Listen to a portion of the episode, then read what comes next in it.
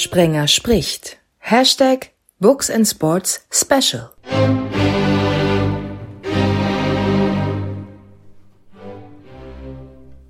Ausgabe 51 von Sprenger spricht Hashtag Books and Sports geht an Silvester 2021 online. Hallo zusammen zu einem weiteren Special.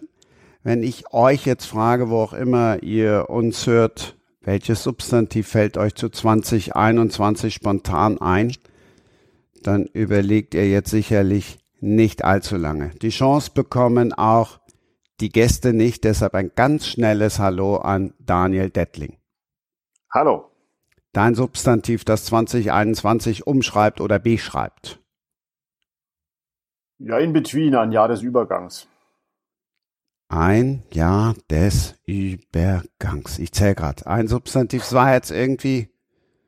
Zwischendurch. Diejenige, die sich mit Spannung auskennt, die hat jetzt ein bisschen länger Zeit gehabt, nachzudenken. Hallo, Romy Hausmann. Hallo, aber du ganz ehrlich, ich muss gar nicht so lange nachdenken, weil äh, Anführungszeichen Corona, Anführungszeichen. Ähm, aber ist ja nicht schlimm, ne? Man hat ja auch in dieser Corona-Phase so ein paar Möglichkeiten, sich das trotzdem schön zu machen. Aber trotzdem wäre das mein Substantiv, ja.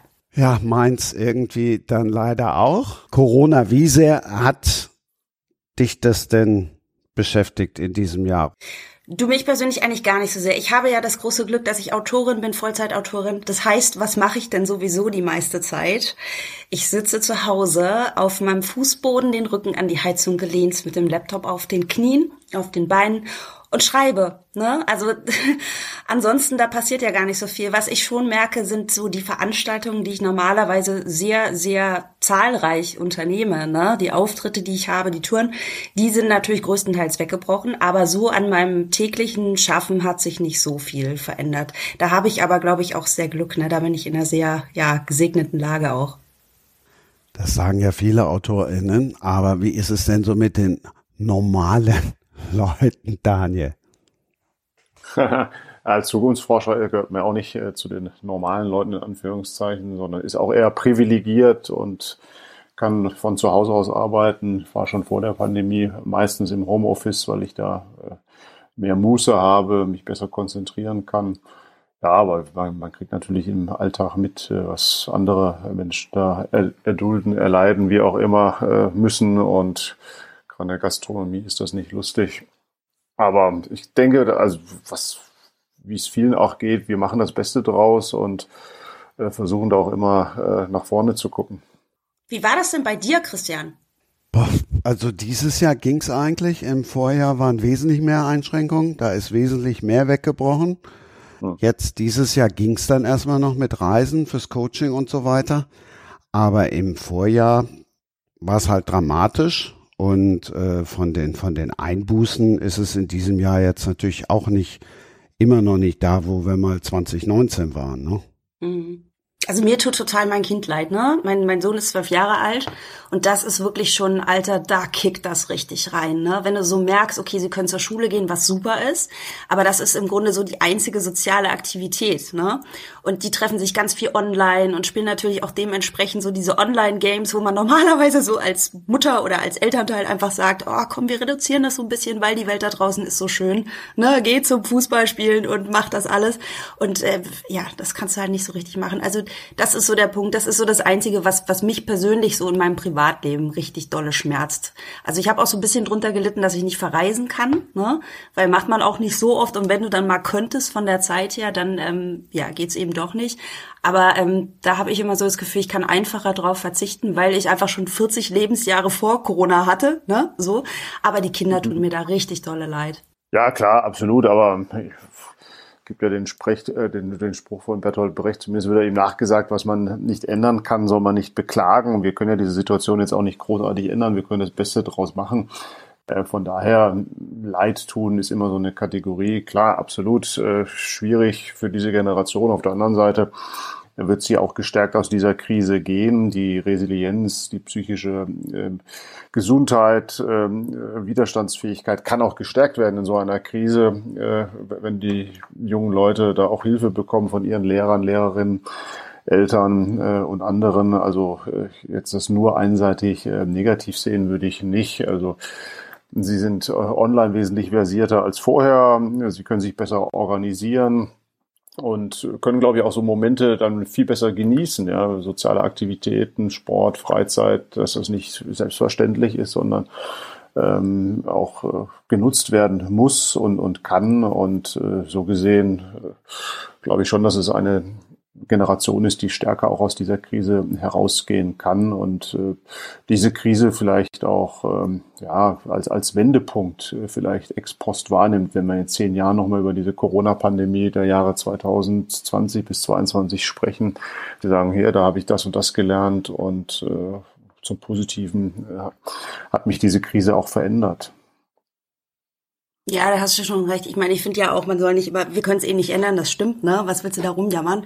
Ähm, ich sehe es nur einfach, weißt du, ich weiß nicht, wie alt deine Kinder sind. Ich sehe nur einfach diesen krassen Unterschied zu vorher. Was das im Nachhinein dann vielleicht auch für positive Aspekte vorgebracht hat. Also ja, hoffentlich, auf jeden Fall. Hm. Hm. Ja, meine Kinder sind 12, 14 und 17. Mhm. Also alles dabei. Toi, toi, toi sind sie nicht so klein, ja, dass sie sich äh, jetzt selbst organisieren können. Das ist ein großer Vorteil. Wenn die jetzt im Kita-Alter wären, wäre das sicherlich eine andere Nummer, auch von der Belastung, völlig klar. Ähm, aber es hat vielen gezeigt im Lande, worauf es ankommt, dass es äh, bestimmte Berufe gibt, wie die Erzieher, äh, Lehrer, auch Pflegekräfte, Gesundheitsberufe, äh, die wichtig sind und äh, die vorher nicht diese Wertschätzung hatten. Und äh, jetzt ist jedem geläufig bis hin zum DAX-Vorstand, dass diese Berufe doch ähm, extrem wichtig sind für den Zusammenhalt der Gesellschaft. Und das ist ja auch eine Lehre aus der Pandemie, dass wir diese Berufe besser bezahlen, aufwerten und auch besser wertschätzen sollen. Jetzt hast du gerade was gesagt mit Wertschätzung, ne? Also habt ihr auch so das Gefühl, dass das ein ganz großes Thema ist jetzt in dieser Corona-Zeit? Also ich merke das auch, ich merke das an mir, ich merke das an meinem Umfeld. Also dieses Wertschätzungsding, dieses nicht mehr alles ist selbstverständlich, ist schon total groß. Ja, richtig. Das äh, hat uns in gewisser Weise erschüttert, äh, die Pandemie in unseren Selbstgewissheiten und ähm, Wertschätzung ähm, sagt ja der Begriff schon, äh, was ist uns wirklich äh, etwas wert, ja, worauf kommt es an und, und viele haben sehr viel Zeit natürlich auch zwangsläufig investiert in Familie, in Nachbarschaft, in, in Solidarität, äh, Nächstenhilfe, Unterstützung. Und äh, dadurch hat sich die Wertschätzung, glaube ich, auch nochmal enorm verändert in diesen zwei Jahren. Also viele haben da, glaube ich, für Jahrzehnte gelernt, worauf es ihnen wirklich ankommt merken wir ja auch äh, jetzt am Arbeitsmarkt, ja, in den USA beispielsweise, haben ja viele jetzt freiwillig gekündigt, ja. Das ist der Höchststand an freiwilligen Kündigungen ever in der Geschichte der Vereinigten Staaten. Zahlen für Europa liegen da noch nicht vor. Ich vermute, das ist in Deutschland ähm, ähnlich, dass viele Leute sagen, ja, dieser Job interessiert mich nicht mehr, der bringt mir nichts mehr, der ist sinnlos und ist mir auch nicht mehr so viel wert. Ich orientiere mich jetzt um und gehe woanders hin. Und das verändert natürlich auch die Unternehmenswelt und die Arbeitswelt. Boah, dann bin ich aber jetzt mal der Miesmacher, weil ich da noch unterscheide zwischen 2021 und 2020. Bei 2020 wäre ich in Demut mitgegangen, nicht bei den Kindern, weil sie da unter der Schule gelitten haben. Also meiner war da 15, der ist jetzt 16, selbst der hat das nicht in die Schule gehen total vermisst. Und die Demut und die Solidarität, all das, was vor anderthalb Jahren zu Beginn der Pandemie da war, da schlage ich jetzt auch dann ganz schnell mal den Bogen zum Hashtag Sports. Also ich sehe sie im Fußball zum Beispiel auch nicht mehr. Also ich frage mich, ob das nachhaltig ist. Das ist eher so mein Gedanke. Also wie ich jetzt persönlich empfinde, ähm, ja, für mich ist es noch genau so. Also für mich persönlich gibt es keinen Unterschied zwischen den zwei Jahren. Also abgesehen davon, dass die Situation einfach nicht mehr neu ist. Aber so dieses, was ich so anders mache inzwischen, das ist geblieben. Ich frage mich nur immer, wie ist denn das so in drei Jahren? Weißt du, diese Wertschätzung, die wir uns jetzt so erarbeitet haben, ne? so dieser Gedanke, okay, ich genieße Dinge ganz anders und wenn ich mal raus darf, dann nehme ich das ganz anders auf und so. Bleibt uns das oder vergessen wir das dann auch in den nächsten drei, vier, fünf Jahren und letzten Endes hat es gar nichts gebracht? Ja, Nachhaltigkeit ist ein Punkt, wie, absolut, das, das können wir auch aus ein paar Jahren beantworten. Ähm, aber ich glaube, wir sind äh, im Jahr 21 etwas krisenresistenter, resilienter äh, geworden, gelassener geworden, auch mit dieser äh, Krise. Also in gewisser Weise hat das auch die Eigenverantwortung gestärkt. 2020 war klar, Solidarität, wir bleiben zu Hause und auch bei einer Inzidenz von äh, sehr geringen Zahlen bleiben wir zu Hause, weil es auch keinen Impfstoff gegeben hat 2020 und 2021 haben wir einen Impfstoff, können uns schützen, wissen, worauf es ankommt und haben das mehr auch ähm, in die eigenen Hände verlagert. Also ich bin 50 geworden, da war das schon so auf der Kippe, feiert man, feiert man nicht und äh, wir haben gesagt, wir machen 2G Plus, ja, lange bevor dann Berlin beispielsweise gesagt hat, 2G Plus ist der neue Standard im, im Kulturbereich, in der Gastronomie haben wir freiwillig gesagt, wir machen 2G Plus und äh, das zeigt ja, dass die Gesellschaft das auch lernen kann, auch, auch mit solchen Krisen umzugehen, sich daran gewöhnen kann. Viele sagen ja, dass die Corona, äh, dass der Virus bleibt, dass es Mutationen gibt. Äh, und äh, wir uns jedes Jahr impfen müssen. Also wir müssen irgendwie lernen, auch mit äh, solchen Pandemien oder mit solchen Endemien dann umzugehen und äh, das Beste daraus zu machen. Ja. Nicht im Sinne von nach uns die Sintflut und sondern ganz im Gegenteil. Jeder äh, entscheidet für sich, nimmt aber trotzdem Rücksicht auf andere und versucht das auch auszuhandeln, zu erklären und äh, die Leute da auch äh, mit in die Verantwortung zu nehmen. Ja, und das zeichnet ja eine freie Gesellschaft auch aus. So gesehen bin ich zuversichtlich, dass das auch nachhaltig ist, ja, diese, diese, dieser Corona-Schock auch nachhaltig ist und die ähm, Zeit vor Corona wird so in der Form auch nicht äh, wiederkommen. Das klingt so traurig, ne? Musstest du denn ähm, Freunde ausladen, zum Beispiel zu deinem Geburtstag? Also gab es so Situationen oder war das eigentlich im Grunde, ihr habt gesagt, ihr macht 2G Plus, aber es war im Grunde eh kein Thema, weil die das sowieso alle erfüllt haben?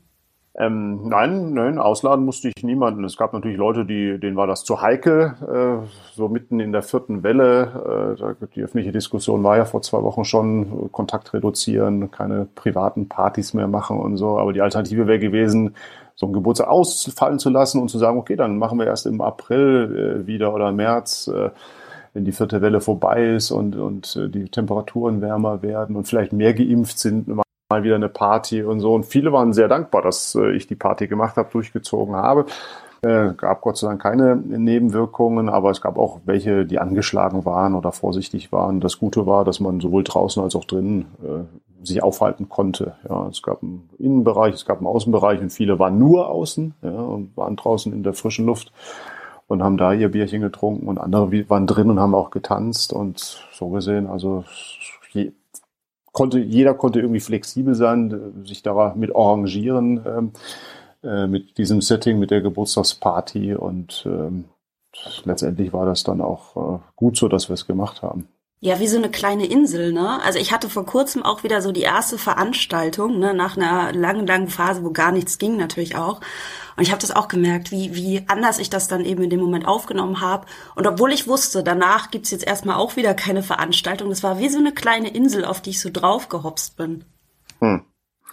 Ja, absolut, absolut. Und äh, ja, Christian hat schon recht, 2020 war vielleicht leichter als 2021, weil sich dann alle dran gehalten haben auf der anderen Seite 2021 war wieder mehr möglich, weil wir den Impfschutz hatten und 2G, äh, 3G machen konnten, uns testen konnten. Die Tests gab es ja 2020 äh, auch lange Zeit nicht. Jetzt haben wir diese Test-Policy, haben uns dran gewöhnt, zwei, dreimal oder sogar täglich uns zu testen. Und das hat 2021, finde ich, leichter gemacht, auch, auch beruflich. Also ich bin 2021 auf mehr Veranstaltungen gewesen als 2020. Mhm. Aber ich habe den Eindruck, dass 2021 die Spaltung der Gesellschaft größer geworden ist. Oder bin ich zu oft in sozialen Medien, auch wenn ich versuche, die mittlerweile nur noch zu vermeiden? Da sollte man rausgehen. ja, die sozialen Medien sind, glaube ich, nur ein Ausschnitt. Ähm, ich glaube, also was die Studien sagen, die Befragungen sagen, dass wir in einer polarisierten Gesellschaft leben, aber nicht in einer gespaltenen Gesellschaft. Ähm, merken wir auch bei den Wahlergebnissen, Bundestagswahl, 75 Prozent haben eben Mitte gewählt und nicht die Ränder gewählt. Ähm, und, und auch äh, Umfragen, auch, auch die Impfquote, wir gehen jetzt ähm, auf die 70, 75 Prozent äh, zu.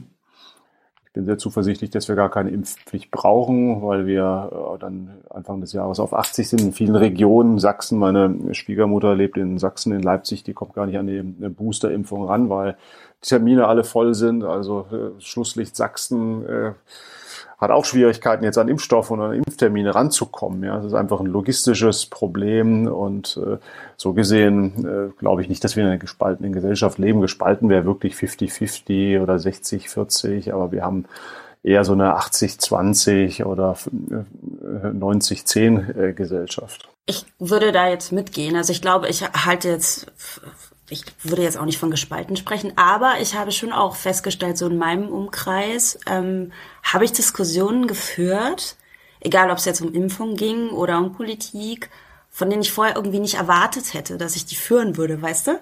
Ähm, also da waren dann schon mal so Standpunkte, wo ich dachte, okay, hätte ich jetzt irgendwie gar nicht so gedacht. Also man spricht anders über die Themen. Und ähm, es gibt so zwei, drei Freundinnen, wo ich dann auch dachte, okay, also hier müssen wir jetzt auch ein bisschen abbrechen, weil wir lieben uns so arg, ne? Aber das sind dann Themen, die uns dann eben doch wieder so ein bisschen eben nicht spalten, aber wo wir uns dann schon extrem reiben auch. Und dann brichst du lieber das Thema ab, als sich von der Freundin zu trennen? Ja, auf jeden Fall, weil ähm, ich habe gemerkt, bei manchen Diskussionen, du führst sie in dem Moment, gerade wenn es auch ums Impfen ging und so, du führst sie immer wieder. Ne? Wenn ein Part natürlich hier pro Impf ist und der andere sagt, ah, auf keinen Fall. So, es kommt immer wieder, weil es immer wieder Thema ist. Dann sagst du, okay, ich gehe zum Auffrischen oder hier und da. Weißt du, es kommt immer wieder so auf den Punkt. Und wenn du einfach merkst, da bist du total konträr und kennst jemanden seit 35 Jahren, ja, die Freundschaft würde ich nicht abbrechen, nein. Ja, geht mir ähnlich. Also deswegen Freundschaften abzubrechen, das ist natürlich äh, schon, wir haben, ich spiele auch Fußball, äh, kann es ja nicht lassen. Äh, jetzt bin ich in der Ü50, damit habe ich mein Geburtsjahr verraten. Es war ein großer Geburtstag vor zwei Wochen. Und da gibt's auch einen, der ist Impfgegner und man kann auch fast sagen Corona-Leugner in dem Sinne, weil er sagt, das ist halt eine Grippe und der Rest ist erfunden und erlogen. Und trotzdem spielen wir miteinander und der muss dann halt, kann nicht in die Kabine, ja, weil in der Kabine ist 2G. Also sprich, er zieht sich außerhalb äh, draußen um und äh, aber es läuft trotzdem und äh, wenn wir irgendwie zusammen sind, hat er seine Maske auf und so, das funktioniert schon. Aber er kann natürlich dann nicht auf solche Partys gehen. Aber es ist ja auch cool, wenn er sich dran hält, weißt du? Ich finde dann immer eher die Leute schwierig, die dann tatsächlich irgendwie in Anführungszeichen ihre Fackel da anmachen und sagen, ich will trotzdem in die Kabine. Ich nehme das jetzt einfach nicht an, dass ihr sagt, hier gibt's diese Regelung. Ja klar, aber da würde es dann auch Widerspruch geben. Also da würde es, glaube ich, dann auch Ärger geben, wenn der dann trotzdem ohne Maske in die Kabine geht und, und überhaupt in die Kabine geht. So gesehen hält er sich dran und akzeptiert das. Und, und so müsste es eigentlich auch laufen, ja, dass man miteinander redet, trotzdem auch miteinander spielt oder äh, zu tun hat, ähm, aber sich die Leute auch an die Regeln halten. Ja, wenn man sich partout nicht impfen lassen will, äh, dann gibt's immer noch 3G am Arbeitsplatz und von daher, Pflicht ist immer ein starkes Wort. Selbst China hat keine Impfpflicht, ja. Und finde, da gibt es auch andere Möglichkeiten, äh, gesellschaftlich zu einer Lösung zu kommen. Also das, das klingt ja schon mal irgendwie harmonisch. Und dann lasst uns doch jetzt mal auf das zurückblicken, was in diesem Jahr ja schön war. Romy hat es vorhin schon gesagt, wir konnten ja verreisen. Also im Vorjahr wurde mir, glaube ich, viermal allein Prag abgesagt. Jetzt in diesem Jahr war ja dann tatsächlich immerhin so ein kleiner Urlaub übrig. Was ist noch hängen geblieben? Schönes. 2021? Also für mich war es tatsächlich das Reisen. Also jetzt weniger das private Reisen tatsächlich, aber ähm, ich war äh, zum ersten Mal mit meinen Büchern im Ausland. Ne? Also für mich eine Riesennummer als deutsche Autorin und bin ins Ausland verreist und habe da Panels gemacht und äh, ja hatte Lesungen. Also das war mega spannend, weil natürlich auch eine große Hürde so sprachlich. Ne? Und ähm, Ansonsten, ich persönlich habe mich gefreut, dass ich ähm, ein Buchmanuskript beendet habe, dass ähm, mein Sohn sich gut entwickelt hat. Also es gab gar nicht so diese großen, ich habe nicht geheiratet, ich bin auch nicht nochmal Mutter geworden, also das war eigentlich gar nicht. Aber ähm, es lief relativ entspannt und es gab so ein paar Highlights und das reicht irgendwie auch schon. Ja, absolut. Man, man genießt wieder die kleinen Dinge des Alltags und äh, ja, ich habe sicherlich mehr gekocht äh, in diesem Jahr als äh, vor Corona und äh, man kümmert sich mehr um die Kinder und versucht auch mehr den Moment zu genießen. Kleinere Reisen, Städtereisen, man lernt die eigene Umgebung äh, besser kennen, die Nachbarschaft, die Läden und entwickelt da auch ein neues Gespür für, für Kiezkultur oder Quartierskultur und ja, kann auch im, im Deutschland Urlaub machen. Das ist, glaube ich, auch eine, eine Lehre aus dieser Corona-Pandemie. Man muss nicht immer so weit wegfahren, um die Welt kennenzulernen. Wobei so ein bisschen Strand wäre schon auch cool gewesen, also ganz ehrlich. Aber Ostsee, Nordsee gibt's ja nach wie vor. Ja. War bloß sehr äh, Da habe ich es auch nicht geschafft. Ja, wir haben Christian, was ist denn mit dir? Du musst auch ein bisschen erzählen hier. Acht Was waren Tage, denn deine Highlights? acht Tage waren wir auf Sardinien. Das war so dieses, tatsächlich dieses oh Urlaub. Mann. dieses Urlaubshighlight und alle haben uns komisch angeguckt, weil wir nicht wie alle uns ein Auto für 100 Euro am Tag gemietet haben oder 150 Euro. Wir hatten einfach keine Lust. Wir sind einfach nur im Hotel geblieben, sind an den Hotelstrand gegangen, haben uns da hingelegt, Bücher gelesen und dann gegessen und geschlafen und gelesen und wieder an Strand und so weiter und haben nichts gemacht. Ich weiß, Sardinien ist eine wunderschöne Insel, aber das tat einfach mal gut, einfach mal raus. Ja, ich glaube, so viel gelesen wie jetzt in diesen Monaten haben wir vorher auch nicht. Ja, also die Buchhändler sind ja auch die großen Gewinner äh, der, der Pandemie. Waren auch während des ersten Lockdowns äh, systemrelevant, durften öffnen, äh, mussten nicht schließen. Also das ist eigentlich auch eine positive Nachricht. Und damit sind wir dann auch schon wieder bei meinem absoluten Highlight, Romy. Mein Highlight sind zum Beispiel Leute wie du, die ich in diesem Jahr kennenlernen durfte durch, durch Books and Sports. Den habe ich ja Anfang des Jahres an den Start gebracht. Und wer einfach nur mal die Shownotes durchliest und so ein Bücherfan ist wie ich, also ich habe dann, wenn ich das lese, freue ich mich, habe Tränen in den Augen über die fantastischen Autoren und Autorinnen. Allein deine ganzen mörderischen Schwestern haben mir so viel Vergnügen bereitet. Ich bin gar nicht bei den mörderischen Schwestern. Das hast du falsch verstanden. Ach so. Ich habe mir extra, ich habe mir das extra nochmal angehört. Ähm, die äh, Janet Clark, die meinte äh, Judith Marchand, die ist nämlich bei den mörderischen Schwestern, aber ich nicht. ich bin hier Aber- solo unterwegs. Aber die hat sich auch total auf dich gefreut. Ja, es geht ja auch um dieses Autorin-Sein, ne? Um, um diese Gleichstellung und äh, die Frauen jetzt auch mal ein bisschen vor und eben nicht mehr so diese, dieser Unterschied zwischen männlichem Autor, weiblicher Autorin, sondern wir sind jetzt AutorInnen. So, Punkt.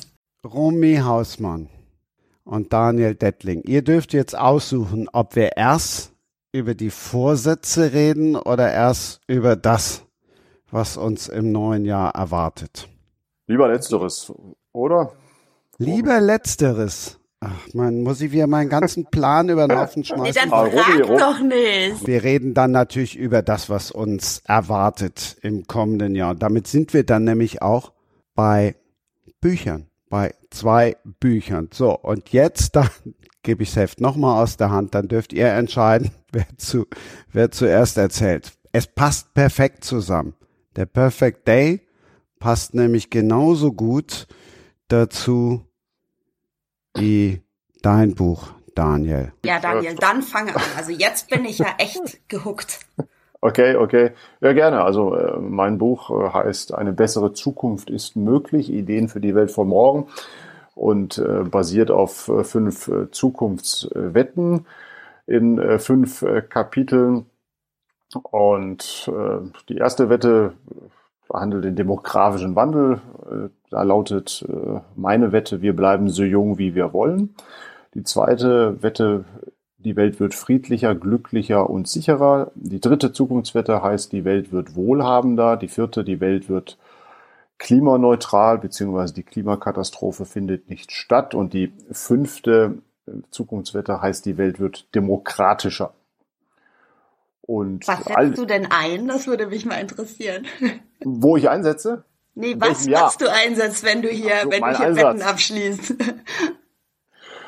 Ja, wenn ich äh, recht habe, dann haben wir eine bessere Zukunft. Ja, und wenn ich nicht recht habe, dann äh, ist natürlich äh, die Welt nicht so, wie ich sie wette. Also ich wette nicht um Geld, das, äh, so bin ich nicht erzogen worden, sondern äh, letztendlich geht es äh, darum, dass wir gemeinsam dazu auch beitragen. Also so gesehen ist der Wetteinsatz eher ein immaterieller, ein ja, intrinsischer, ein, ein kreativer, ein, ein Aufruf zum Mitmachen und Mitgestalten.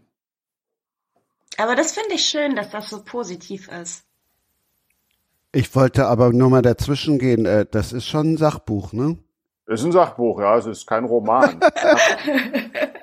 ja, es gibt einen schönen Roman, also ich habe noch keinen versucht, aber ähm, der ist vor wenigen Wochen auf Deutsch erschienen. Das heißt, glaube ich, das Ministerium der Zukunft. Ja, und das ist ähnlich äh, wie mein Fokus so 2050 zweite Jahrhunderthälfte und beschreibt quasi die äh, Zukunft aus der Zukunft und vor allem das Thema Klimawandel. Und das ist äh, ein sehr spannender Roman, der steht bei mir ganz oben. Ich habe ihn noch nicht gelesen. Aber äh, in die gleiche Richtung geht es auch. Also wie können wir heute schon die Welt von morgen gestalten und vor allem natürlich das große Thema Klima, Klimaschutz, Klimawandel positiv drehen. Ja, dass es auch Lust macht, diesem Wandel, dieser Transformation zu begegnen und nicht so nach dem Motto, um Gottes Willen, es wird alles schlimm und äh, wir haben eh keine Chance mehr und müssen jetzt äh, von heute auf morgen verzichten und alles auf Null fahren.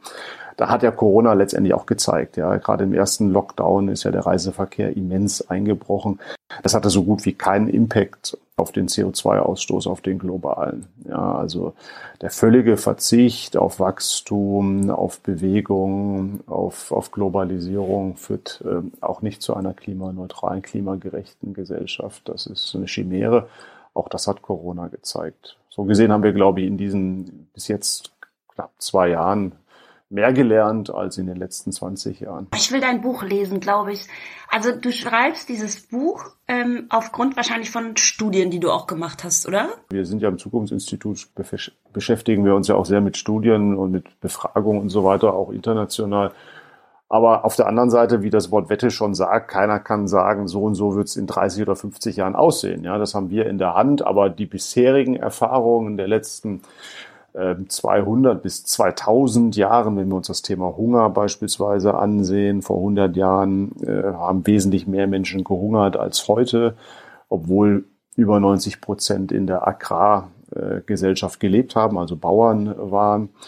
Ähm, oder vor 100 Jahren waren über 90 Prozent der Menschen arm im heutigen Sinne, nach heutiger Definition. Heute sind es nur noch in Anführungszeichen 10 äh, bis, bis 20 Prozent, da hat sich ja unheimlich viel getan. Ja. Also wir haben es auch in der Hand, ähm, diese äh, äh, Stellschrauben zu verändern und äh, zum Positiven zu drehen. Und zwar gleichzeitig, indem wir freier, glücklicher, sicherer und auch äh, ökologischer werden. Das ist eher ein sowohl als auch und nicht ein entweder oder. Und dieses Denken hat sich, glaube ich, jetzt auch in der Corona-Pandemie nochmal beschleunigt, ja, dass wir äh, nicht verzichten müssen oder zu Hause bleiben müssen, um gesund zu werden, zu bleiben oder klimaneutral zu werden, zu bleiben, sondern ähm, wir können letztendlich das äh, so verbinden, dass wir auch, auch nicht verzichten müssen, dass wir trotzdem Arbeitsplätze schaffen, dass wir trotzdem produzieren und einkaufen, konsumieren, aber eben mit Bedacht, ökologisch äh, und so, dass wir auch die Kosten nicht externalisieren, sprich auf Kosten anderer leben. Also das ist schon durchaus auch möglich. Ist natürlich ein bisschen anstrengender, also die Zukunft wird so gesehen auch anstrengender. Das ist äh, kein Selbstläufer, sondern wir müssen natürlich auch was dafür tun. Es wird sicherlich auch Verlierer geben, äh, auch die müssen wir mit bedenken, aber insgesamt können wir, glaube ich, mehr gewinnen als Gesellschaft als verlieren. Ich bin ja nun mal Rheinländer durch und durch. Also für mich ist das Glas auch immer eher halb voll als halb leer? Ja, ich komme aus der Gegend von Bonn. Ich bin auch Rheinländer. Kommt das daher, dass du das alles so optimistisch siehst? Ja, es gibt ja so eines der rheinischen Gebote. Das Grundgesetz hat ja, glaube ich, zehn rheinische äh, Artikel. Und eines heißt ja, es ist ja noch immer gut gegangen, es ist immer noch gut gegangen. Ja, also es schon, ja, das kann man sagen. Es gibt so, so einen Grundoptimismus, der uns Rheinländer, glaube ich, ausmacht. Äh, kann sein, dass es daran liegt, ähm, wobei in der Zukunftsforschung äh, setzen wir eher auf einen Possibilismus im Sinne von es ist möglich. Ja, also weder Optimist noch Pessimist, sondern Possibilist, also so eine Art dritte Haltung. Eine bessere Zukunft ist möglich. Ja, ist kein Selbstläufer, der reine Optimist äh, ist ja da etwas naiv, affirmativ und äh, denkt, es, es wird immer so besser. Ja, also die Zukunft ist so wie heute, bloß besser in allen Kategorien. Es gibt immer auch Gegenbewegungen, völlig klar, und es ist kein Selbstläufer und äh, von daher braucht es schon da auch äh, menschliche Innovation und äh, auch Streit. Und der Pessimist, äh, das ist natürlich die bequemste Geisteshaltung, Pessimist zu sein, äh, weil der Pessimist hat immer recht. Ja wenn es so wird, wie der Pessimist vorausgesagt hat, sagt er, ja, ich habe es euch ja gesagt, ja, ihr wolltet bloß nicht hören. Und wenn es nicht so eintritt, wie der Pessimist vorausgesagt hat, sagt er, ja, aufgrund meiner Warnung, meines Pessimismus habt ihr euch verändert und ähm, ihr könnt mir danken. Ja. Also so gesehen ist das äh, sehr bequem, Pessimist zu sein, das Einfachste.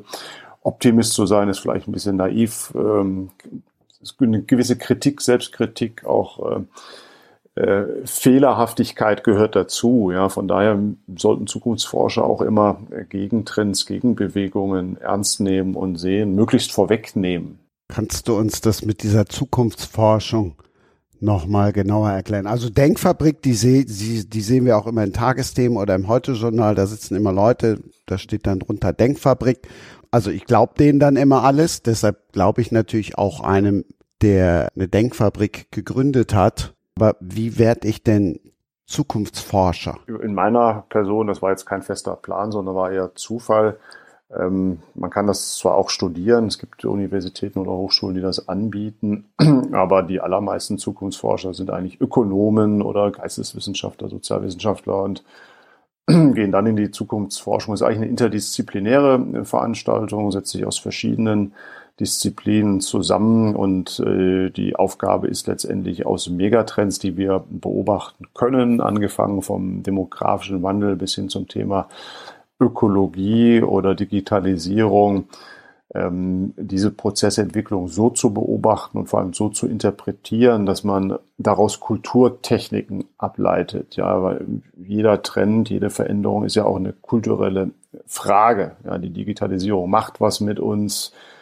setzt Ängste frei, aber auch Hoffnungen und äh, von daher geht es immer darum, auch sich so kreativ ähm, irritieren zu lassen und auch selbst zu irritieren, dass man diese Megatrends und Veränderungen jetzt nicht als Gott gegeben äh, oder als schicksalhaft äh, wahrnimmt, sondern auch immer als Aufgabe von Veränderung und von Selbstveränderung auch interpretiert. Ja, also Digitalisierungsdiskurs der letzten 20 Jahre war ja immer so, die, die, Menschen müssen digitalisierungstauglich werden. Ja, also wir müssen uns der Digitalisierung anpassen müssen da digital äh, literal äh, werden und kompetent werden und uns Skills aneignen und der Digitalisierungsdiskurs, den wir jetzt wahrnehmen und der sich jetzt wohl auch durchsetzen wird, ist eher umgekehrt, ja, dass die Maschinen oder die Digitalisierung menschengerechter werden muss und sich den Menschen anpassen muss, weil sonst die Menschen eben nicht mitmachen, aus den sozialen Medien rausgehen, sich verweigern oder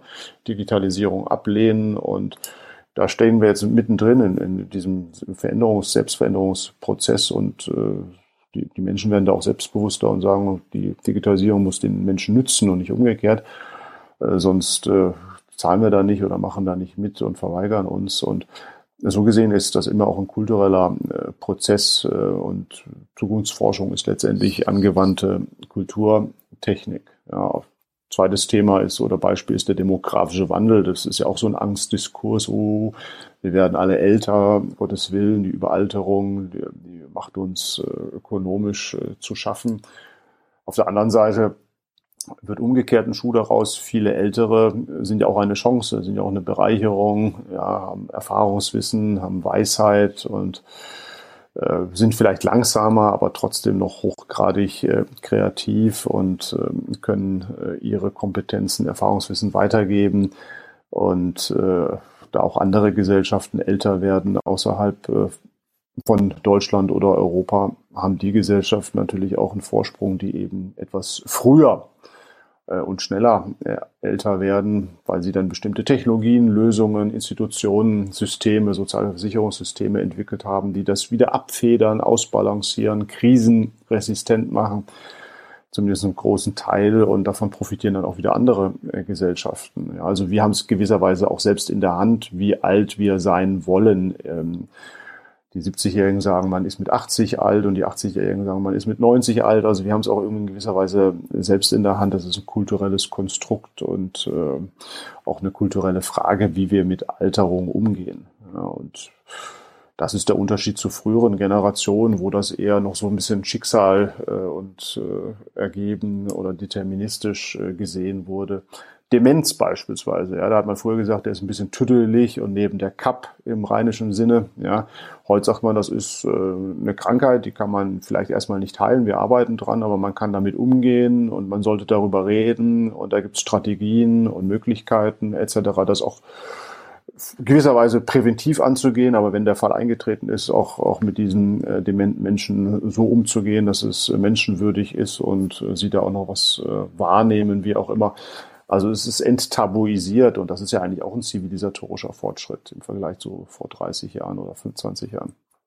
Sag mal, gibt's Themen, bei denen du als Zukunftsforscher aufgrund deiner Studien äh, eine andere Meinung hast als als Privatperson? Gibt's sowas? Oder bist du da eins?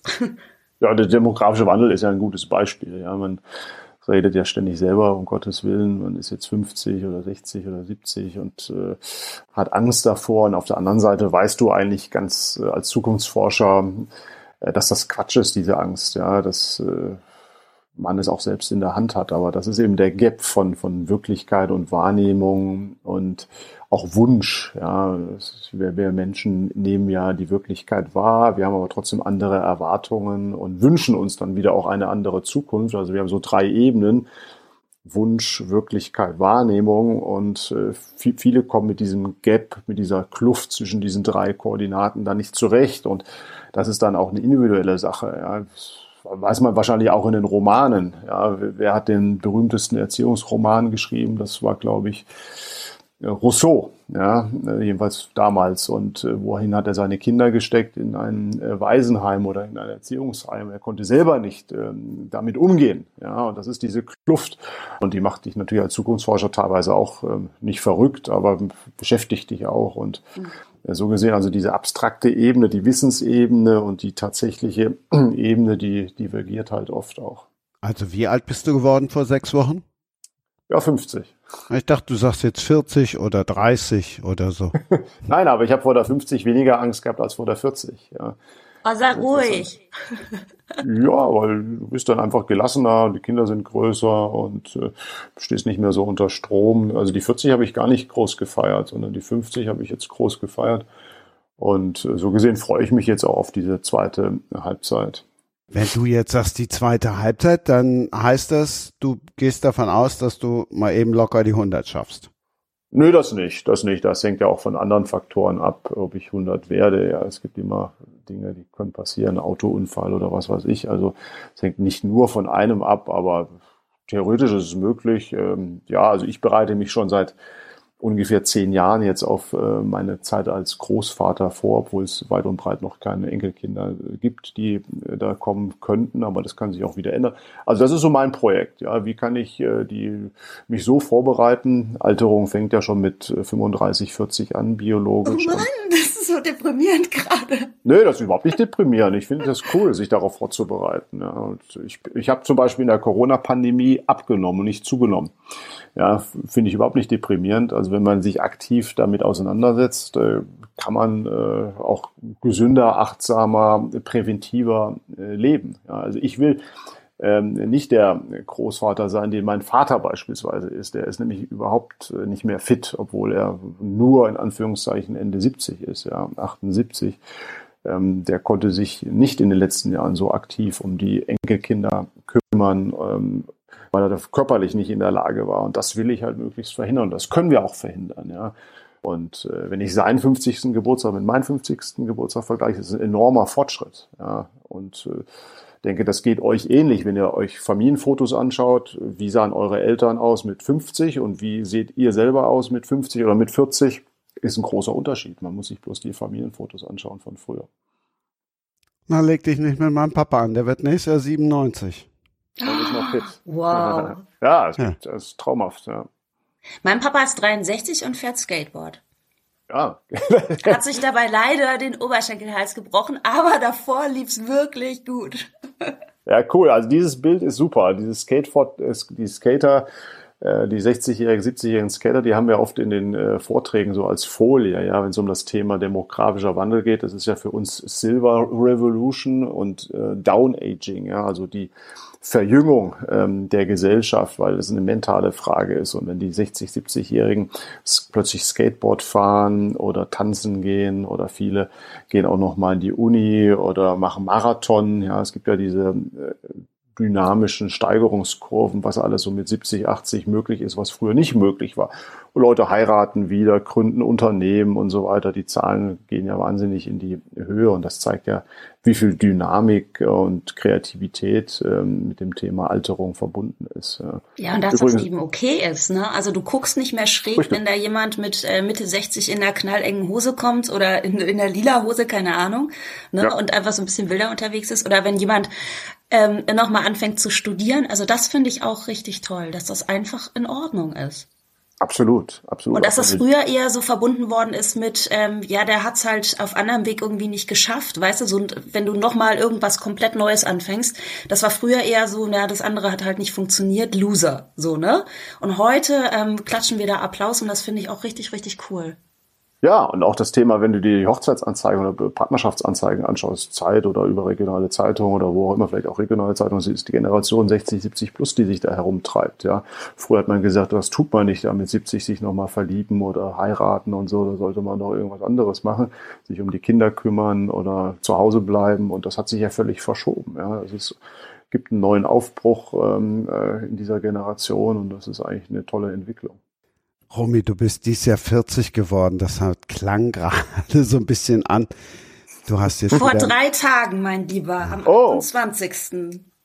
Gratulation. Gratulation nochmal nachträglich. Danke. Wir hätten den Podcast dann vor dem 40. aufnehmen müssen, dann hättest du weniger Angst gehabt?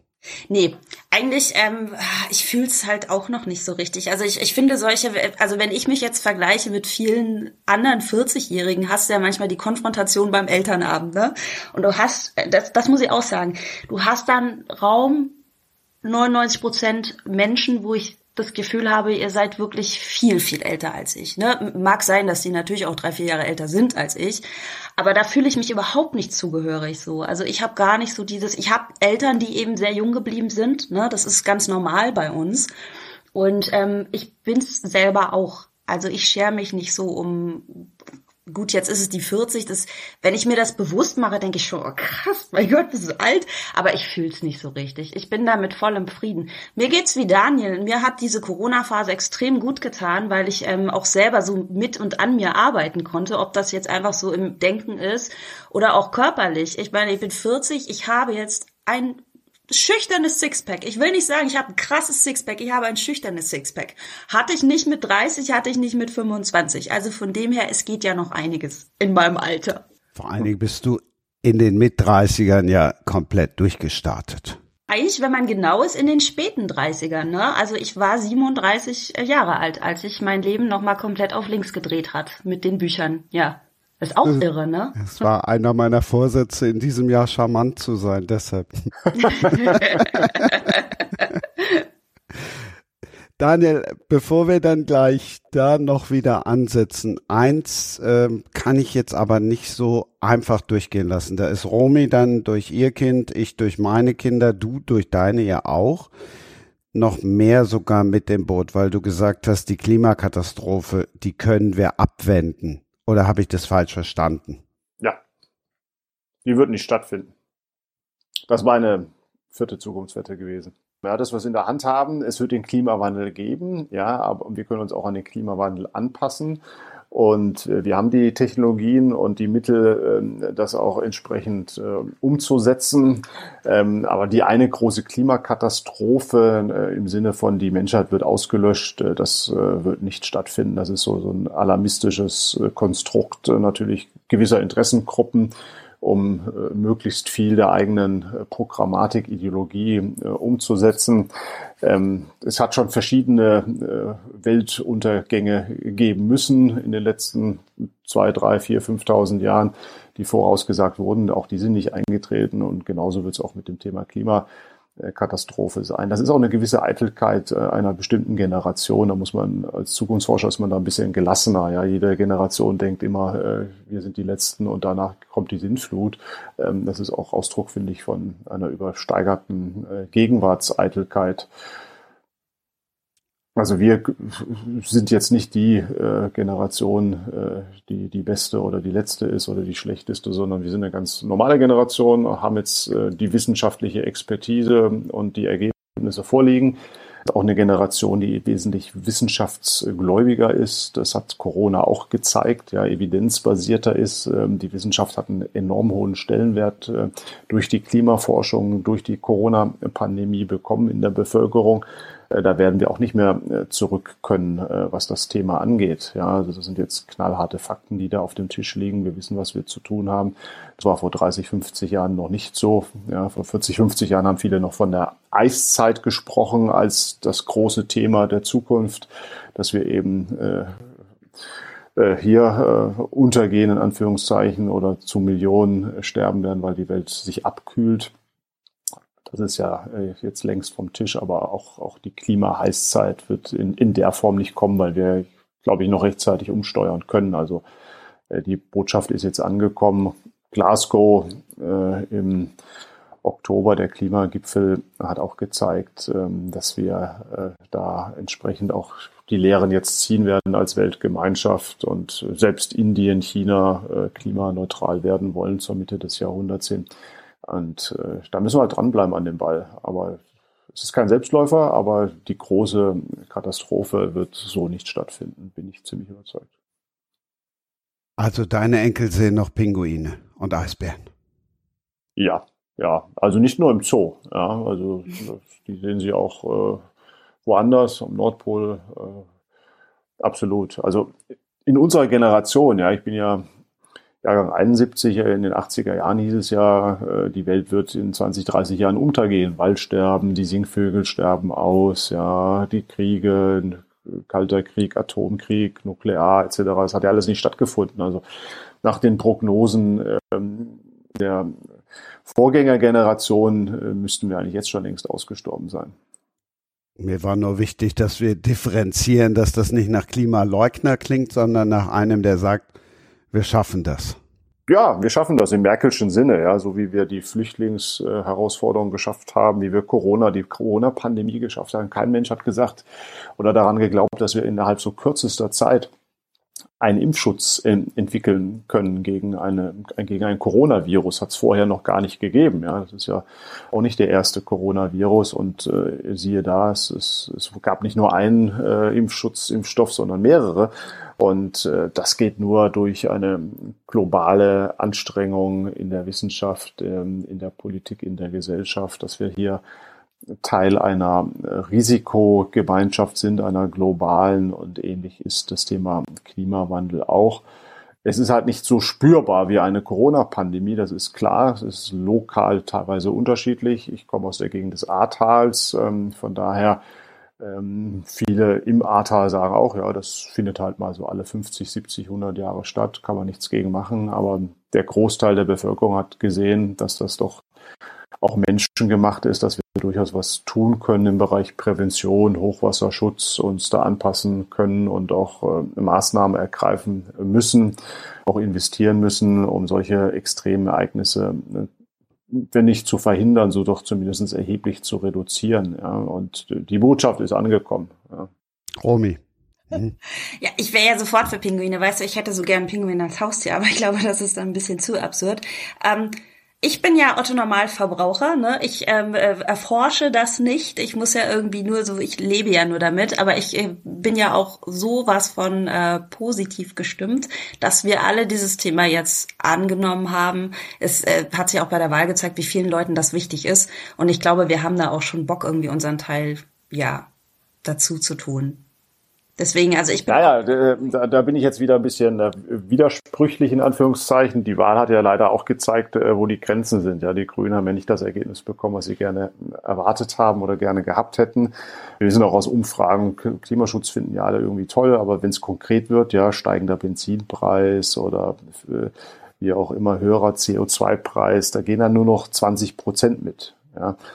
Äh, in Umfragen. Ja, aber das also, Thema, das Thema ist da, weißt du? Ich meine. Das Thema ähm, ist da, absolut. Das Bewusstsein ist da, richtig, ja. genau. Es geht aber nicht nur individuell. Also wir können es nicht individuell lösen, sondern nur als Gesellschaft. Das ist, glaube ich, äh, die wichtige Botschaft, ja.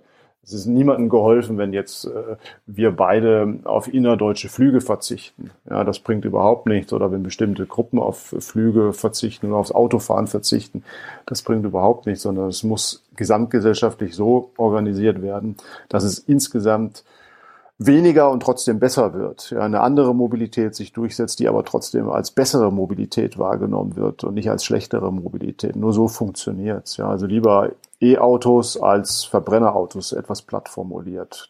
Ja klar, ja, ich, also ich meinte jetzt auch nicht, äh, klar bringt das, ist das völlig Wurst, ob ich jetzt auf den Flug verzichte oder eben nicht, aber wenn ich jetzt oder wir alle diese persönliche Bereitschaft haben, ne, dann sind wir ja auch ähm, empfänglich für die Alternativen. Und wenn dann eben 80 Prozent sagen, juhu, Alternative, dann bewegt sich ja schon was, glaube ich, ne? Ja, da muss die Alternative aber auch natürlich attraktiver sein und besser, bequemer und auch möglichst günstiger sein. Ja, wenn die Zugfahrt eben von Berlin äh, ins Rheinland äh, für die Familie 200, 300 Euro kostet. Ja. Und äh, dann ist das, ist das Autofahren immer noch bequemer und günstiger. Ja, und dann fahren eben viele Auto. Das ist äh, das, das Thema. Also es muss auch äh, die Alternative, die, die klimafreundliche Alternative muss dann auch äh, attraktiver sein. Und das äh, ist natürlich eine politische, gesellschaftliche Aufgabe. Wir Deutsche Bahn ist unterfinanziert im Vergleich zur Schweiz oder zu Österreich bin ja bekennender Bahnfahrer. Ich auch, ich auch. Also wir sind auch jetzt letztens in den Herbstferien äh, mit der Familie Bahn gefahren, da ins, ins, in die Eifel. Das war schon auch eine Aufgabe. Ja. Es war nicht einfach, aber wir haben es geschafft und äh, die Leute waren ganz perplex, dass es funktioniert. Wenn sie fährt, dann ist alles gut. Ja, entscheidend ist ja immer die letzte Meile. Ja. Wenn man dann so im dörflichen Kontext äh, wohnt oder gewohnt hat oder hin will, dann wird es etwas schwieriger. Und äh, da braucht es halt noch äh, Lösungen und, und äh, Innovation. Die Österreicher haben jetzt das äh, Klimaticket für alle. Das finde ich eigentlich ganz spannend. so ein Mobilitätsticket für alle.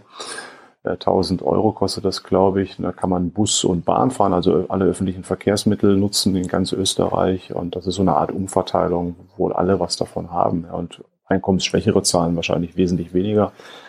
Ähm, und so, sowas bräuchten wir eigentlich auch für Deutschland. Wir haben noch eine Strecke vor uns, aber wir nähern uns dem Perfect Day. Perfect Day.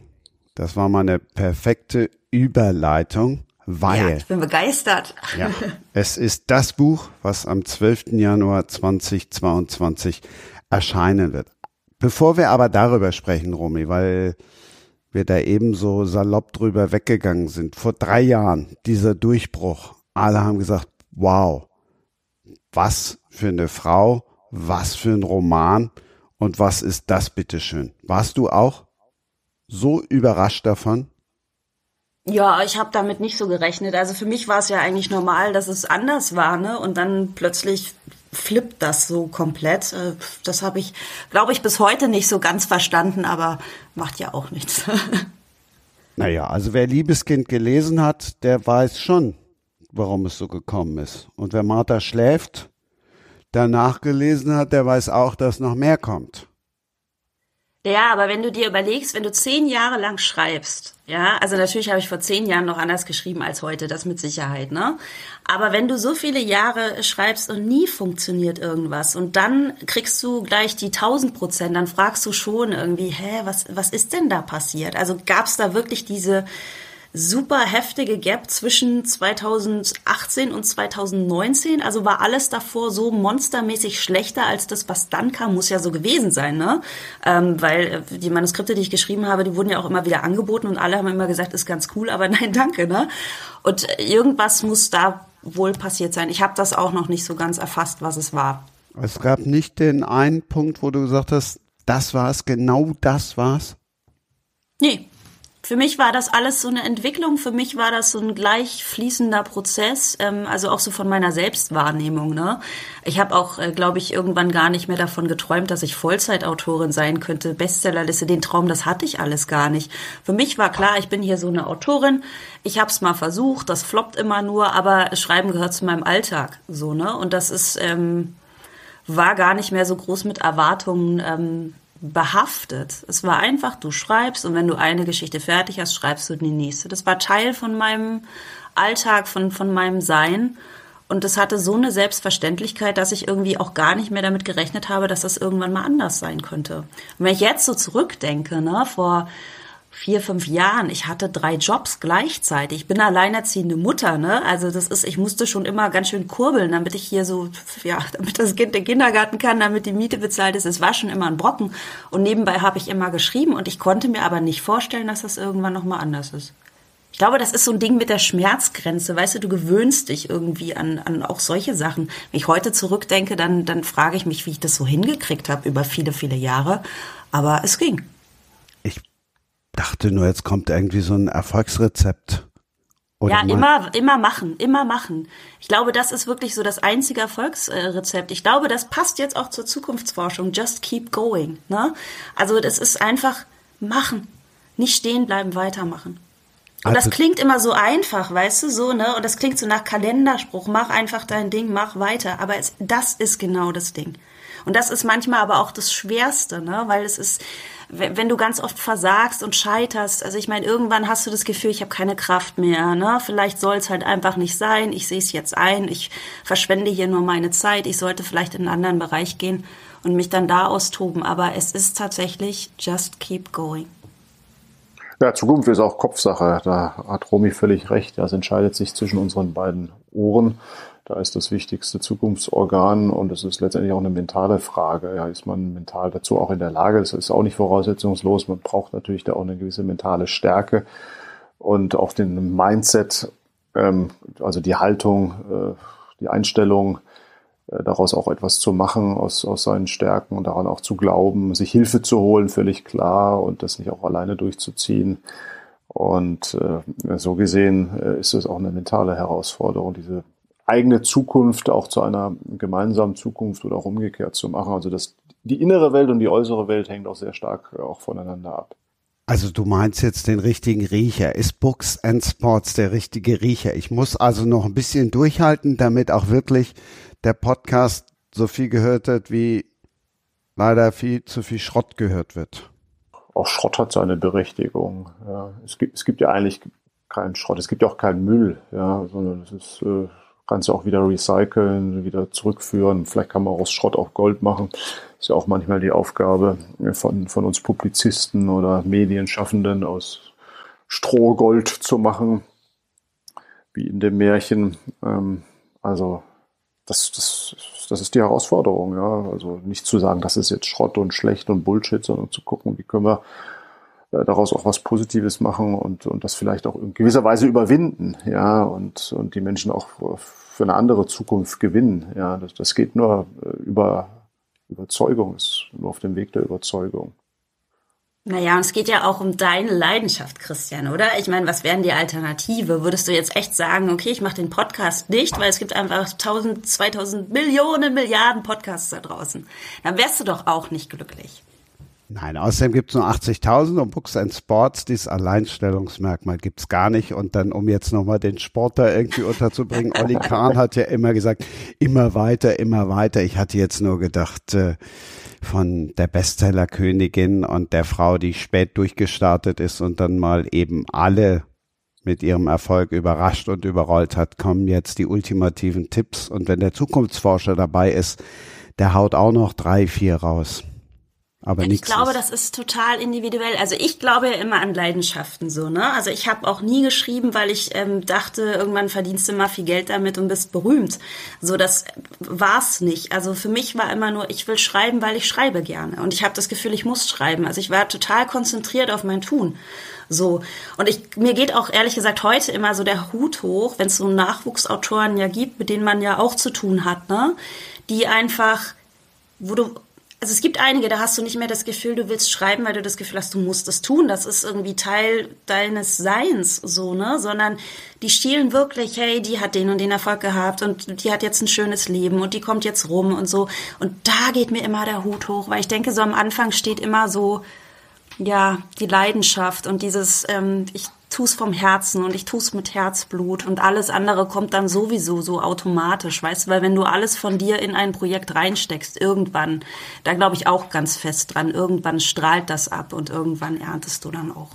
Aber die Substanz muss stimmen und wenn du, glaube ich, so falsche ja, so, so falsche, also wenn du nur was wegen Geld machst oder für den Fame, dann glaube ich, ist es von vornherein zum Scheitern verurteilt. Bin ich komplett bei dir. Da gibt's nicht die eine Erfolgsform. Es muss Spaß machen, man muss dafür brennen und man muss auch äh, im Team äh, erfolgreich sein äh, wollen und nicht nur sein Ego-Ding äh, durchziehen. Also äh, so gesehen äh, braucht es schon auch um, ähm, die mentale Stärke, den Mindset. Es braucht Menschen, ähm, äh, die einem helfen, einen unterstützen. Da kann man diese Zukunft auch, auch angehen und, äh, glaube ich, auch kreativ meistern. Aber sowas wie ein Zukunftscoach gibt's doch gar nicht. Das Berufsbild wäre mal spannend. Ja, du hast mich hier auf eine neue Idee gebracht. Zukunftscoach, ja, das wäre vielleicht mal eine Lücke, äh, die wir besetzen können. Vielleicht gemeinsam sollte man mal drüber nachdenken. Ich glaube, das Berufsbild hat Zukunft. Gute Idee. Ja. Ich fieber jetzt erstmal dem 12. Januar entgegen. Das Schöne ist ja, wenn ein Buch noch nicht da ist, kann ich es auch noch nicht gelesen haben. Dann bin ich auch nicht in der Gefahr zu spoilern, wie es jetzt bei Liebeskind oder bei Martha schläft der Fall wäre.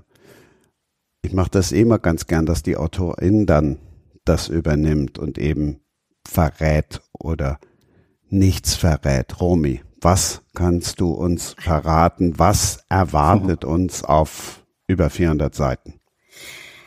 Ja, also äh, nur rein von der Geschichte geht es um eine äh, Tochter, das ist eine Studentin, ihr Papa ist äh, Professor ähm, in einer Berliner Uni, ganz gebildeter, schlauer Mann, Philosoph, ähm, Anthropologe auch und dieser Papa soll jetzt ein seit langem, seit 14 Jahren gesuchter Serienmörder sein und die Tochter sagt natürlich, no, no way, nicht mein Vater. So. Ähm, also das ist so die Hauptgeschichte. Diese Tochter begibt sich dann eben auf die Suche nach dem eigentlichen Mörder. Es hat ganz viel auch ähm, damit zu tun, was Daniel vorher sagte, so diese Gap zwischen Wirklichkeit und Wahrnehmung. Also das nimmt einen großen Teil von diesem Buch ein. Ähm, es gibt auch einen Nebenstrang, also ich, ich kann tatsächlich nicht so viel verraten. Ihr kennt auch das Höhlengleichnis von Platon, ne? Kennt ja, ihr das? Ja, ja, ja, kennt ihr. Also das spielt auch so ein bisschen so eine Rolle, ne? Also das, was ich sehe, ist manchmal nicht unbedingt das, was es wirklich ist. Und der Claim von diesem Buch heißt, ähm, die Macht der Fantasie kann tröstlich sein oder tödlich. Also es wird, ähm, es geht tief. Ja. Es wird okay. relativ unblutig, aber es geht tief. Ich bin sehr glücklich mit dem Text, wollte ich auch noch mal sagen. Ich bin ja immer so ein, so ein Mäkeler mit meinen Texten, aber mit diesem bin ich echt im Frieden. Ne? Und hier alle deine Hörer, Christian, holt euch das Buch, es ist wirklich gut.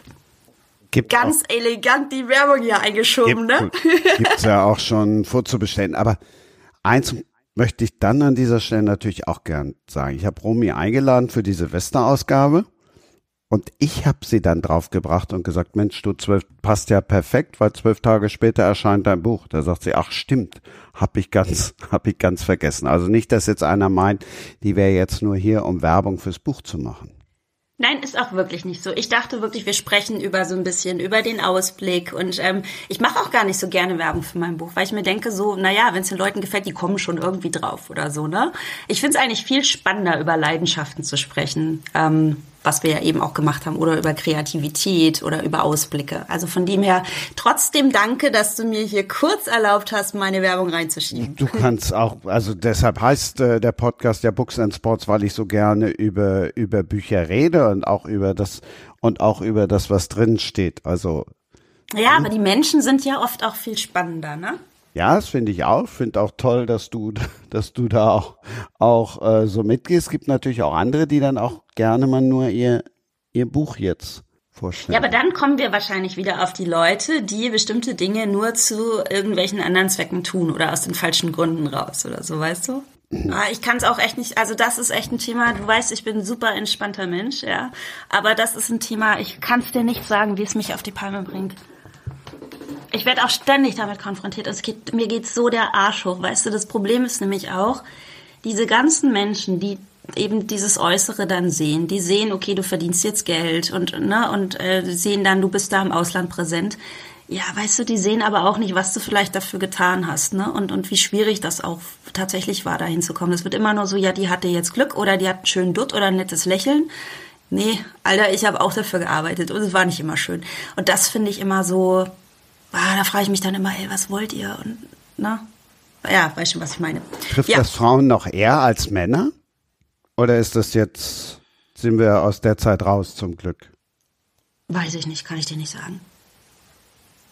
Was sagt das Buch, dein Buch ist übrigens äh, auf der Webseite meiner Lieblingskrimi-Buchhandlung hier im Kiez äh, so sehr prominent angekündigt. Echt? Ja, ja. Welche Buchhandlung ist das denn? In Kreuzberg, Hammett, Hammett Krimi-Buchhandlung. Jetzt haben wir noch eine kleine Werbung äh, geschaltet. Ich glaube, wir laufen Sehr süße alle. kleine Krimi. Die haben sich auf Krimis äh, spezialisiert und äh, da, da steht es äh, auch gut beschrieben. Ich komme nächstes Jahr, ich komme im Sommer nach Berlin. Wenn du Zeit hast, komm zu meiner Lesung.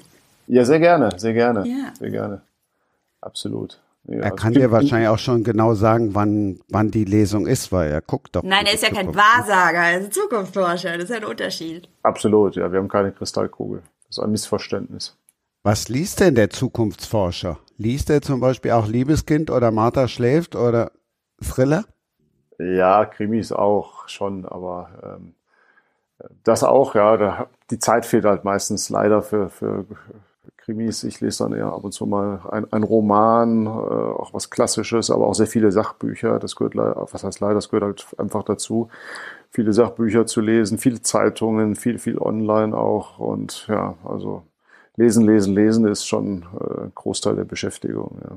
Kenne ich, aber es gibt ja auch mittlerweile so Wissenschaftsthriller. Also jetzt zum Beispiel, um mal Dürre zu erwähnen oder äh, 42 Grad, also jetzt auch so Klimathriller. Ja, in der Zukunft, was ich erwähnt habe, gehört auch dazu. Klar, das, das äh, kommt jetzt auch immer mehr, äh, diese Wissenschaftskrimis äh, oder Thriller, äh, richtig. Aber die sind natürlich dann oft so, ja, Science Fiction beziehungsweise äh, irreal, dass sie fast schon wieder zu real sind.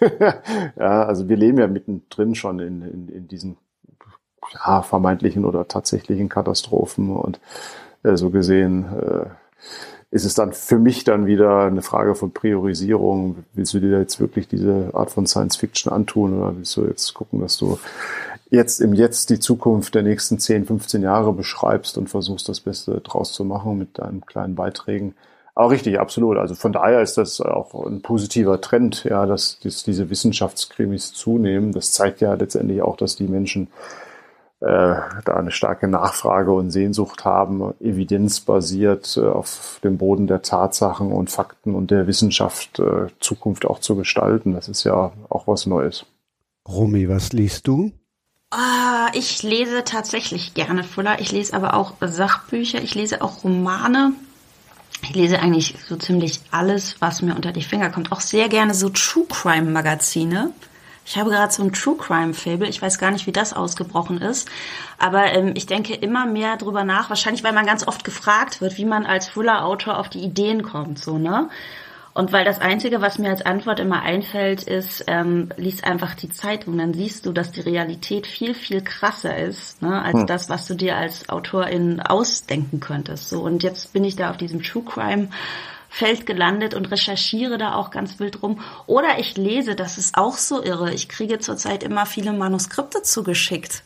Ja, aber tatsächlich aus aller Welt, auch von, von ausländischen Autoren. Und mit der Bitte, ob ich mir das durchlesen könnte. Und das ist auch ganz prima, wenn du so ein, so ein neugeborenes Manuskript dann lesen darfst. Ab wann legst du es weg? Äh, Gibt doch so den klassischen LektorInnen-Spruch von wegen nach zehn Seiten. nee, also wenn mich jemand drum, drum bittet, sein Manuskript zu lesen, dann lese ich's. Wirklich. Weil ich finde, also in dem Moment gehe ich diese Verpflichtung ein. Also wenn ich das zusage, weißt du, dann will ich es komplett gelesen haben, um wirklich ein komplettes Bild zu haben. Bei gekauften Büchern ist es so, dass ich tatsächlich nach 50 Seiten, wenn es mich nicht holt, dann wird's zugeklappt. Ist leider so. Aber ich darf das auch machen, weißt du, das sind ja immer so Kritiken, mit denen man als Autor, Autorin umgehen muss. Ne? So, äh, dein Einstieg ist langweilig, ich habe das Buch weggelegt. Ja, das in manchen Momenten bin ich auch nur Leserin und mache das wahrscheinlich gar nicht so sehr anders. Also alle, die jetzt den Podcast gehört haben, wissen, wo sie ihr Buch hinschicken können. Um Gottes Willen, hör auf. Auch so, Bearbeitungsgebühr verlangen. so, äh, so viele sind's ja noch nicht, die das hören hier. Deshalb also die drei, warte 400 mal. Bücher. Ah, du meinst, wenn du da bist, dann äh, klar. Nein, nein, nein. Aber das ist, ich finde dein Konzept super, super cool. Das freut mich echt zu hören. Ja, ich, ich meine es wirklich ernst. Also ich, ich finde das sehr speziell und, und du hast dir so obwohl das so, so speziell ist, hast du dir so viele Möglichkeiten offen gelassen. Ne? Und du kannst dir so viele unterschiedliche Leute ranholen und du hast von allem eine Ahnung. Also dein Konzept ist wirklich gut. Deswegen ja, warte mal ab. Ach, das ist doch mal. 22 kommt der Booster. Das ist doch mal der Books Booster. Das ist doch mal hier. Äh, Ein neues Wort haben wir kreiert. das ist doch mal hier eine schöne, eine schöne Runde. Du darfst gerne noch ein bisschen mehr, mehr zu Perfect Day erzählen, aber ich merke schon, du möchtest gar nicht, ne? Nee, ich möchte gar nicht. Also ich glaube, dass, wie gesagt, ich bin sehr zufrieden mit dem Text. Ich glaube, der steht für sich. Ich denke, er wird sein Publikum finden. Ähm, ich mache mich auch bereit wieder für diese, ja, für die unterschiedlichen Meinungen. Das weißt du ja auch. Das polarisiert ja immer alles sehr stark, was ich mache, aber ähm, ist ja auch cool. Ich möchte ja gar nicht so äh, die gerade Linie sein. Also ich habe ja ganz gerne den Ausschlag und die Diskussion. Ähm, ich freue mich einfach nur auf den 12. Januar, wirklich. Also ich freue mich richtig arg. Das war tatsächlich auch ein Text, den ich sehr, sehr frei geschrieben habe. Und ein Text, ähm, also nach meinem zweiten Buch Martha schläft, hatte ich ja schon so ein bisschen auch das Gefühl, ich muss jetzt entscheiden, in welche Richtung gehe ich für mich selber. Ne? Folge ich so meinem Weg und, und diesem sehr speziellen auch. Oder ich gleiche ich mich ein bisschen mehr an, um vielleicht doch gefälliger zu sein. Und ich habe mich eben entschieden, einfach mein Ding zu machen und habe diesen Text äh, Perfect Day sehr, sehr frei geschrieben und sehr, ja, befreit auch. Und ich glaube, deswegen mag ich ihn selber auch so gerne. Und ich hoffe natürlich, ja, dass es vielen, vielen Menschen auch so geht. Ich weiß, er hat keine Glaskugel, aber du wirst uns sagen, Daniel, ähm, ob das genau die richtige oder dass das genau die richtige Herangehensweise ist. Ja, man muss an sich selbst glauben. Nur dann kann man auch andere überzeugen. Das ist äh, schon eine wichtige äh, Voraussetzung. Und Romy hat ja gesagt, dass sie für, für sich auch schreibt und, und äh, dazu auch steht und sich da jetzt nicht abhängig macht von, von Marktmeinungen. Und ja, letztendlich ähm, ist das, glaube ich, die richtige Einstellung. Und dann kommt auch äh, der Erfolg oder auch nicht. Das ist ja, es gibt ja nicht das eine Rezept oder die eine, äh, den, den einen Weg zum Erfolg. Und letztendlich muss man sich da auch immer selbst in den Spiegel äh, gucken können, wenn man schreibt und tätig ist als, als Kreativer. Und also ich kann das gut verstehen. Ja. Also kommt mir sehr bekannt und sympathisch vor und das ist die richtige Herangehensweise. Ich schreibe eigentlich auch nicht für die, für die Massen in Anführungszeichen. Das ist mein, mein drittes Buch. Und ich würde gerne mal einen Roman schreiben, so eine Art Zukunftsroman. Mal gucken, ob mir das noch gelingt. Da brauche ich einfach mehr Zeit, mehr Muße. Die fehlt mir leider. Eine Lektorin hast du ja jetzt schon gefunden. ja, ja. Ja, Daniel, vielleicht mache ich für dich eine Ausnahme. Aber es ist ja auch immer so die Frage, weißt du, wie definierst du Erfolg? Ist ja auch, ja. Ne? also sagst du wirklich, okay, Erfolg ist für mich ähm, die Spiegel-Bestsellerliste, ist für mich der sechsstellige Verlagsvertrag oder so, ne? Ist das hm. Erfolg? Und ich glaube aber, dass wenn du wirklich Dinge mit dem Herzen machst und gar nicht anders kannst, als die einfach zu tun, dann merkst du, nein, ist es eigentlich nicht. Also ich glaube, hätte man mir irgendwann mal eine Glaskugel gegeben und hätte gesagt, okay, ähm, du wirst niemals erfolgreich sein als Autorin, dann kann ich dir sagen, ich hätte trotzdem weitergeschrieben, weil es mir darum geht. So, ja, ich glaube immer, ähm, äh, ohne dass ich jetzt hier einen Heiligenschein auf hätte, ne? Also, aber ich glaube halt schon auch, das ist die richtige Einstellung. Ich würde das auch gerne den Leuten mitgeben ins neue Jahr, wenn du mir das erlaubst, Christian. Ähm, dass man vielleicht ein bisschen mehr bei sich selber bleibt und einfach die Dinge tut, die man auch gerne und mit Leidenschaft tut und sich nicht so sehr nach außen hin verbiegt und ähm, einfach die richtigen Gründe für sich selber findet, Dinge zu tun. Ich sitze hier ganz gebannt, habe mir letzte Woche erst von Judith Merchant einen abgeholt, weil ich so kitschig bin, aber ich habe jetzt schon wieder Tränen in den Augen. Nein, hast du nicht. Du hast dir deinen Sekt weggekübelt, weil wir Silvester haben und hast leicht ein Sitzen. Das ist alles.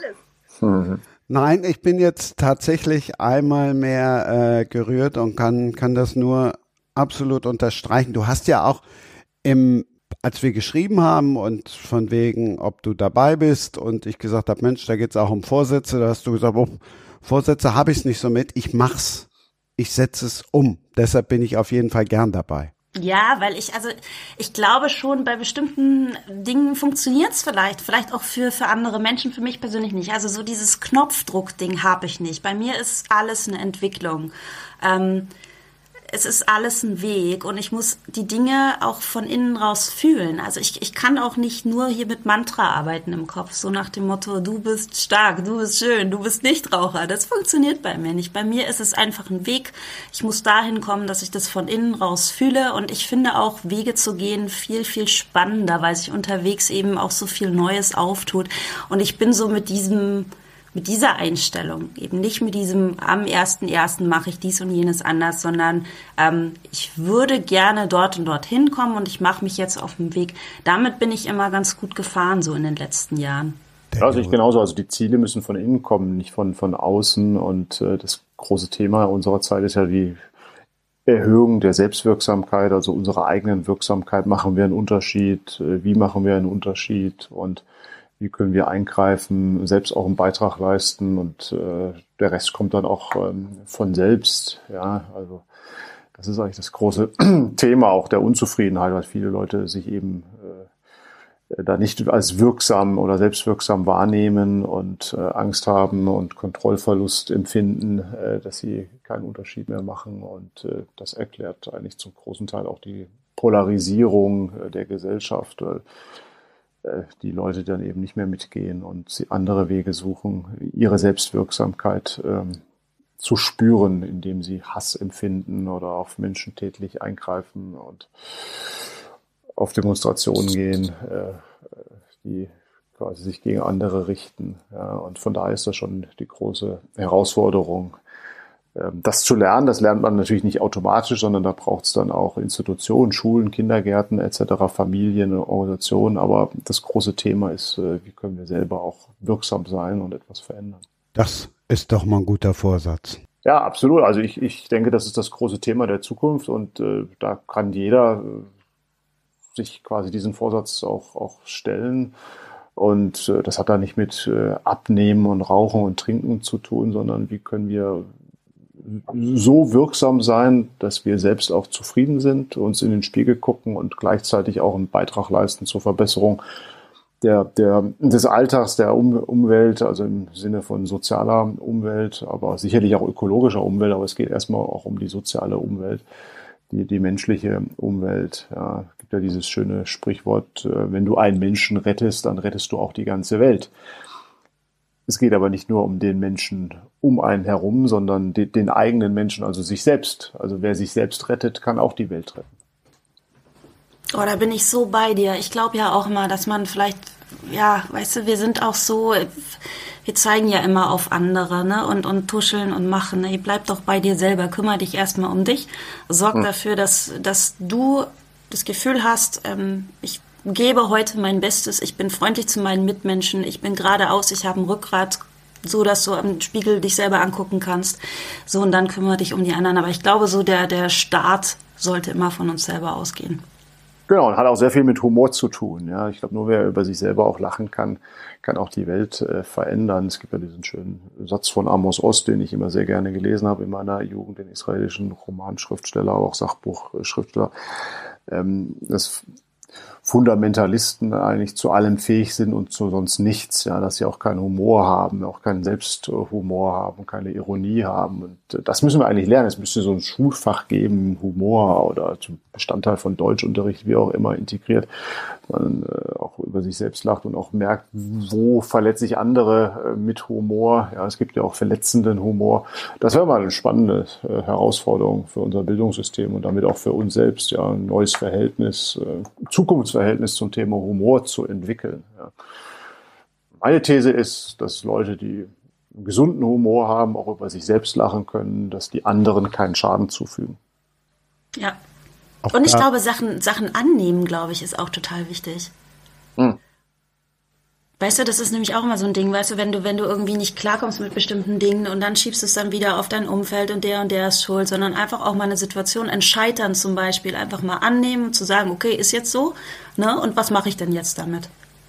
Ja, klar, absolut. Kreatives Scheitern gehört auch dazu. Ja. Setzt natürlich also voraus, Daniel, ich so finde, wir sollten hier die, also wir sollten die Bildung reformieren. Ich habe ein sehr gutes Gefühl. ja, die, die Club der toten Dichter hieß doch mal ein schöner Film. Oder? Ja, genau. Ja, also die Dichter, die Philosophen, die Schriftsteller müssen auch in die Schulen. Die Zukunftsforscher auch, ja. Wir müssen die Schulen erobern. ja. ja. Aber warum nicht? Was mich auch in dieser letzten Runde 2021 gefreut hat, irgendwie, sie hat wieder zueinander gepasst. Ihr habt es vielleicht gemerkt, einer fehlte, der ist uns kurzfristig abhanden gekommen. Ich habe viel gelernt, aufmerksam zugehört und fand wirklich, ihr beide, da haben sich zwei gefunden. Also ich muss auch sagen, ich bin sehr begeistert äh, von deiner Zusammenstellung, wer auch immer Nummer drei gewesen wäre, aber wir haben ihn tatsächlich nicht gebraucht. Es war wirklich sehr schön mit euch. Absolut, ich habe auch sehr viel gelernt. Also wir hätten von Dr. Egor Egorov noch das richtige Atmen gelernt. Okay, aber. ich helfe dir, Christian. Einfach ne, für nächstes Jahr, du atmest ein, du atmest aus. Und das immer weiter. Wir haben eben schon neue Autorinnen angesprochen. In der nächsten Folge gibt es zwei junge, Olga Kosmale und Miriam Rademacher. Und Achtung, dazu kommt der Krimi-Papst Thomas Wörtje. Dann hoffe ich, dass dein Buch durch die Decke geht. Ich weiß, zwei Leser, aber schon mal. Ja, ach, wie schön. Wir sind dabei. Wir sind auf jeden Fall dabei und dann hoffe ich, dass ihr auch immer dabei bleibt bei Books and Sports und alles Gute für 2022. Und bleibt gesund alle. Und zuversichtlich. Und tschüss. Das war Sprenger spricht. Hashtag Books and Sports Special.